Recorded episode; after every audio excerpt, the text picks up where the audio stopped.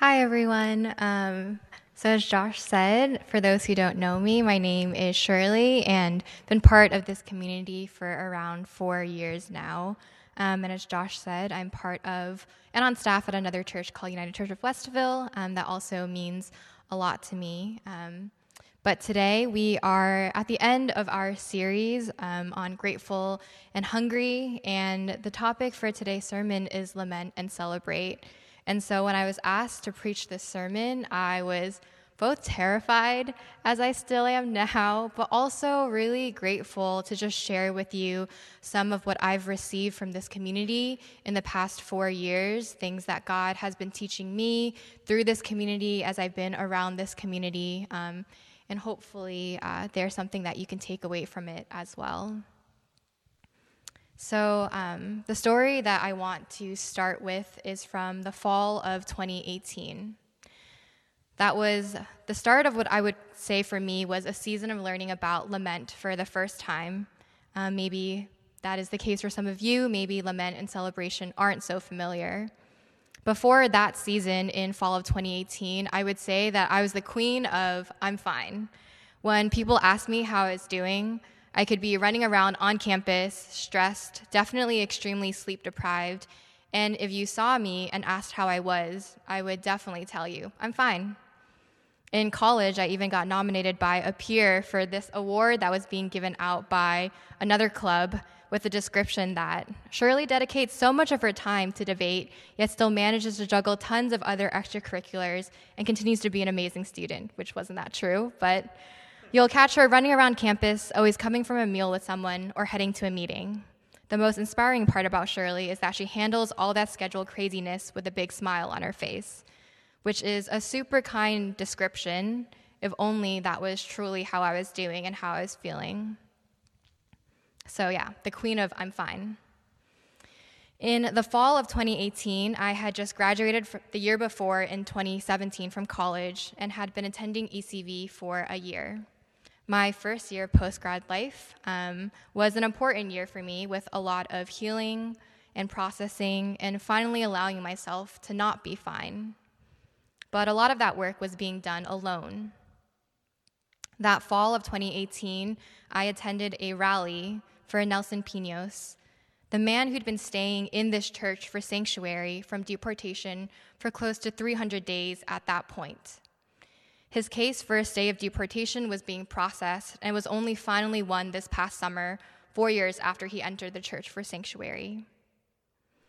That fall, the rally was the first time in a while that I was stepping into a space of collective protest and demonstration again since college. As I stepped into that space of collective sorrow and anger, of collective lament something inside me broke, or something became undone. I was not fine. I had to confront my own grief, sorrow, lament, and anger that was rushing out of me to the surface. Certain things I had suppressed in the midst of I'm fine.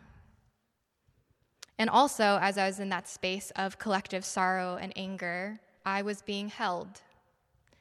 Physically, as people held hands to create a human chain, each of us having been given a number representing the close to 300 days that Nelson had been in the church.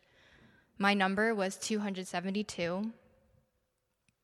But also, as I felt others' emotions crackling in the air, honest, open, raw, and vulnerable, I felt held in collective protest, in lament, and in something really powerful. That memory has started my journey of learning about lament and eventually celebration, which I've only been learning about recently, and I figured would be a good start for us. So let me pray for us as we dive in.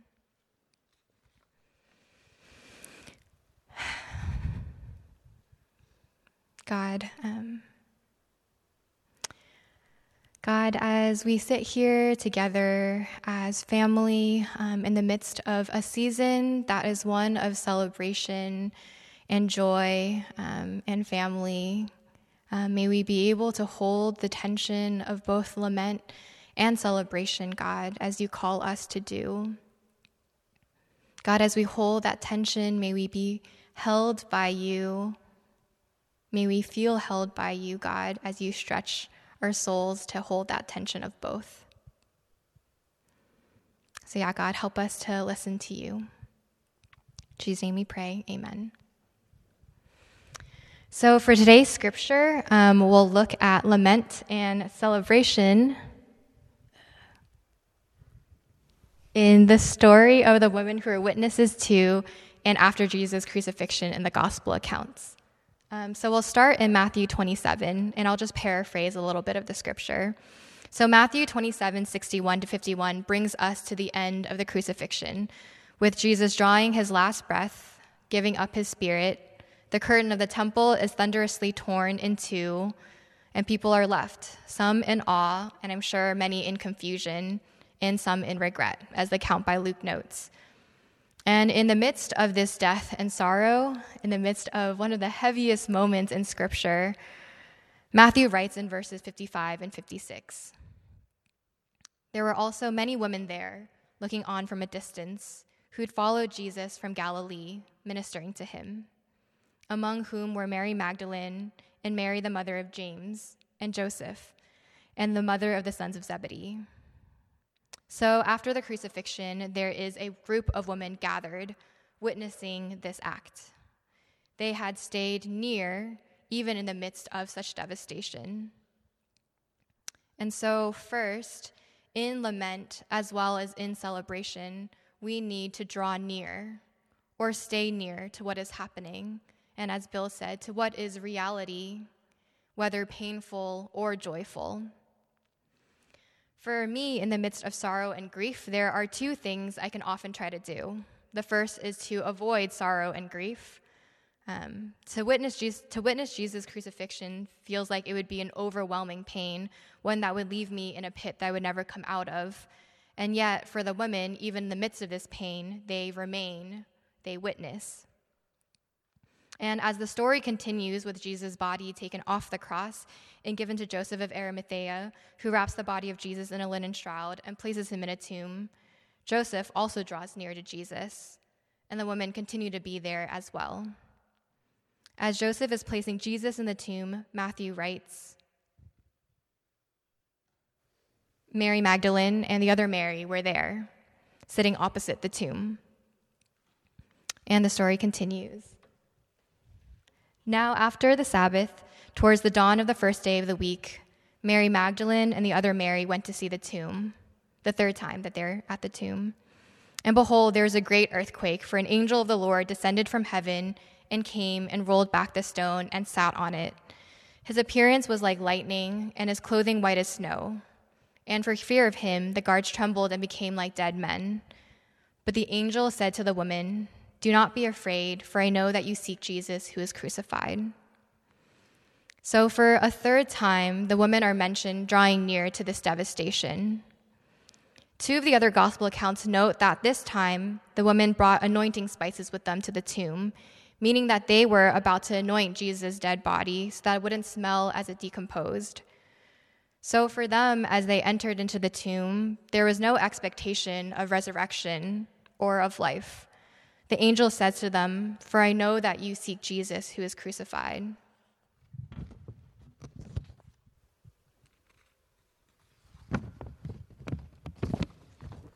So the women had come to the tomb simply to mourn and to lament. The account in John gives us a closer picture of this. It gives us a picture of Mary at the tomb. So John 20 says, but Mary stood weeping outside the tomb. And as she wept, she stooped to look into the tomb. And she saw two angels in white, sitting where the body of Jesus had lain, one at the head and one at the feet. They said to her, Woman, why are you weeping? She said to them, They've taken away my Lord, and I do not know where they have lain him. Having said this, she turned around and saw Jesus standing, but she did not know that it was Jesus. Jesus said to her, Woman, why are you weeping? Whom are you seeking? Supposing him to be the gardener, Mary said to him, Sir, if you've carried him away, tell me where you have laid him, and I will take him away. So Mary finds herself at the tomb, undone, weeping, honest, and vulnerable at the tomb of Jesus. So, second, as we draw near, we are undone by what we see, and we can be honest before God and others. And so I said for me, in the midst of sorrow and grief, there are two things I can often try to do. The first is avoid, and the second is I can try to keep it together. To the point where sometimes I don't even realize that I'm holding sorrow or that there is grief that I'm avoiding. In September, I found myself doing this and needed lament to help draw me near in honesty. In September, the school semester had just started, and we were finally back in person. Um, our ministry had many things to celebrate, like having our first in person gathering again. It was outdoors and with COVID precautions, but still in person after a year and a half. We had our first icebreakers again, which included water balloons, our first late night code names game, and at the, during the night of that retreat, I fell asleep to the waves outdoor that night, thankful. And yet I was disoriented. We were still in the midst of a global pandemic. Millions of people had died in the past year and a half, and we got to be here, vaccinated, in person, celebrating. A week later, I found myself at the ECV Tuesday night prayer meeting. I got there late, as per usual, and stepped into the sanctuary with worship music already filling the air. I found myself a seat by myself, and just wept. All of the grief that I hadn't realized I'd been holding alongside the celebration that I could name and was feeling, all of that came pouring out in lament before God. In anger, sorrow, confusion, more anger. The next couple of ECV prayer meetings that I attended, this kept happening. And even during a time of prayer during our student leadership meeting, um, the grief came again as the lights were turned off and I was still before God. Eventually, though, um, after these times of lament, the grief slowly subsided. It also coincided with the nationwide slowing of COVID cases finally, and that was when the fall peak was finally starting to drop. And so I tell this story to say sometimes I don't even realize that I'm holding sorrow or that there is grief that I'm avoiding. Lament allows us and reminds us that we can be honest before God. It reminds us that we are not unaffected by suffering, sorrow, grief, and injustice. Lament is both a mercy and a truth. The mercy of lament is that we can be honest, we can be undone. We can lament not knowing where we're going, not knowing when healing, justice, rescue will come, if they will come. In Mary's lament, she draws near to the tomb without knowing how Jesus will be resurrected, even if Jesus will be resurrected. In her lament, she simply draws near and is honest. The truth of lament is that as we're honest, we realize that that is more accurately our state. We do not know when healing, justice, and rescue will come. And through lament, we come to the truth in our hearts and in our guts that that's not okay. And so, in lament, we are close and we are undone before God. What about in celebration? So, first, as I said in the intro, I've only started learning about celebration recently. Two months ago, when I got this sermon topic, I asked God to please teach me something about celebration in these two months so that I had something to share. I think celebration has always been hard for me. And I wonder if that's because I can feel embarrassed or ashamed to celebrate. There is still so much that is broken in the world and in me. How can I celebrate? Not to mention, I feel like I have some baggage around the way of celebration and American holidays that has sometimes left me feeling outside of celebration. Can being close to God, can being undone and honest help us also in celebration? So let's return to the scriptures. Um, resuming in Matthew, after the angel says to the woman, Do not be afraid, for I know that you seek Jesus who is crucified. The angel continues He is not here, for he has risen as he said. Come, see the place where he lay. Then go quickly and tell his disciples that he has risen from the dead. And behold, he is going before you to Galilee. There you will see him. See, I've told you. So they departed quickly from the tomb with fear and great joy and ran to tell his disciples. And behold, Jesus met them, the women, and said, Greetings. And they came up and took hold of his feet and worshipped him. Then Jesus said to them, Do not be afraid. Go and tell my brothers to go to Galilee, and there they will see me. And in the story in John, John writes to Mary, Jesus said to her, Mary. She turned and said to him in Aramaic, Rabboni, which means teacher. Jesus said to her, Do not cling to me, for I have not yet ascended to the Father, but go to my brothers and say to them, I'm ascending to my Father and to your Father, to my God and your God. Mary Magdalene went and announced to the disciples, I have seen the Lord, and that he had said these things to her. So, by drawing near to God and coming honestly before God, the women are the first witnesses of the resurrected Christ by drawing near to God and coming honestly to God, Mary gets to hear Jesus say her name, Mary. And for us, perhaps by drawing near and coming honestly to God, we can also receive comfort and presence from God. We can hear God call our names and speak to us, and we can witness resurrection. So I think God gives us something both to celebrate and helps us in our celebration. So, one last story. I had said that at the beginning of, or I said that in the beginning that the fall of 2018 was a season of lament for me.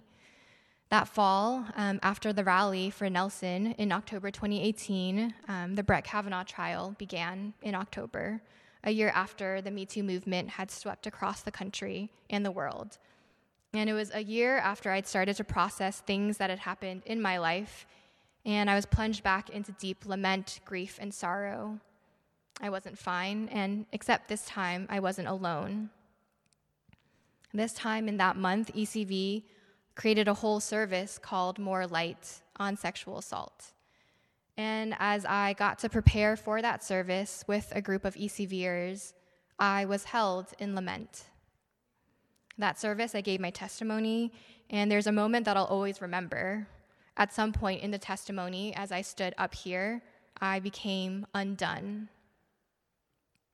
I couldn't continue. Um, I was just undone before God and before our community. But after a few moments, God put me back together and I finished. And that is what lament is to me allowing ourselves to be undone by sorrow, grief, pain, without knowing how we'll be put back together. And this is celebration to me as well. Being here, experiencing resurrection power, being held and healed over the years since. The past two months since receiving this sermon topic, I've gotten to hear stories of lament and celebration from our community. I've been sitting with many stories from a time from before I was a part of this community, and I would encourage you to hear other stories as well. And I have felt grateful to be in a community that has practiced lament.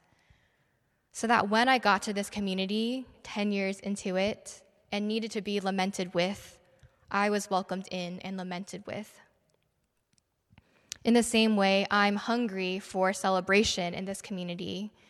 Just as I asked God to teach me two months ago to show me something about celebration, and just as we've been asking God to teach us something about Jubilee and celebration, I'm hungry to see more of what God will do. And so, In lament and in celebration, we draw near to God. We allow ourselves to be honest, undone, and vulnerable before God. And we do that because we are held by God and we are seeking to be held in honest, vulnerable, lamenting, and celebrating community. And so, to close, my invitation is simply for us in this season to lament and celebrate. And particularly um, in this one of pronounced celebration, may we hold the tension of both lament and celebration as we draw near to God and to one another.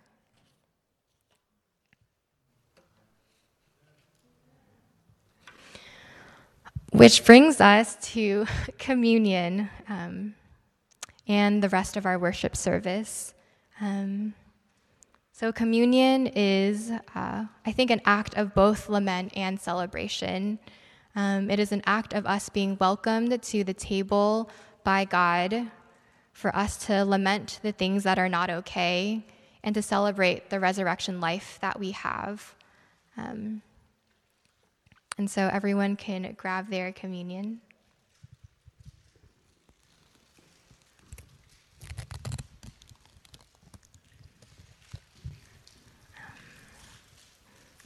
And so at the night um, that Jesus was betrayed, he took the bread, um, probably in some sorrow, but also in celebration for what is to come. And he said that this is my body broken for you. So let us take and eat in lament and in celebration.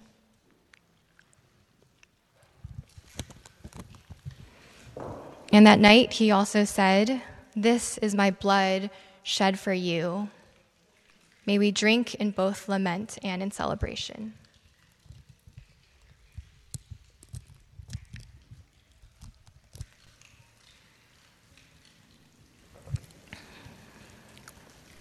And so let me pray for us.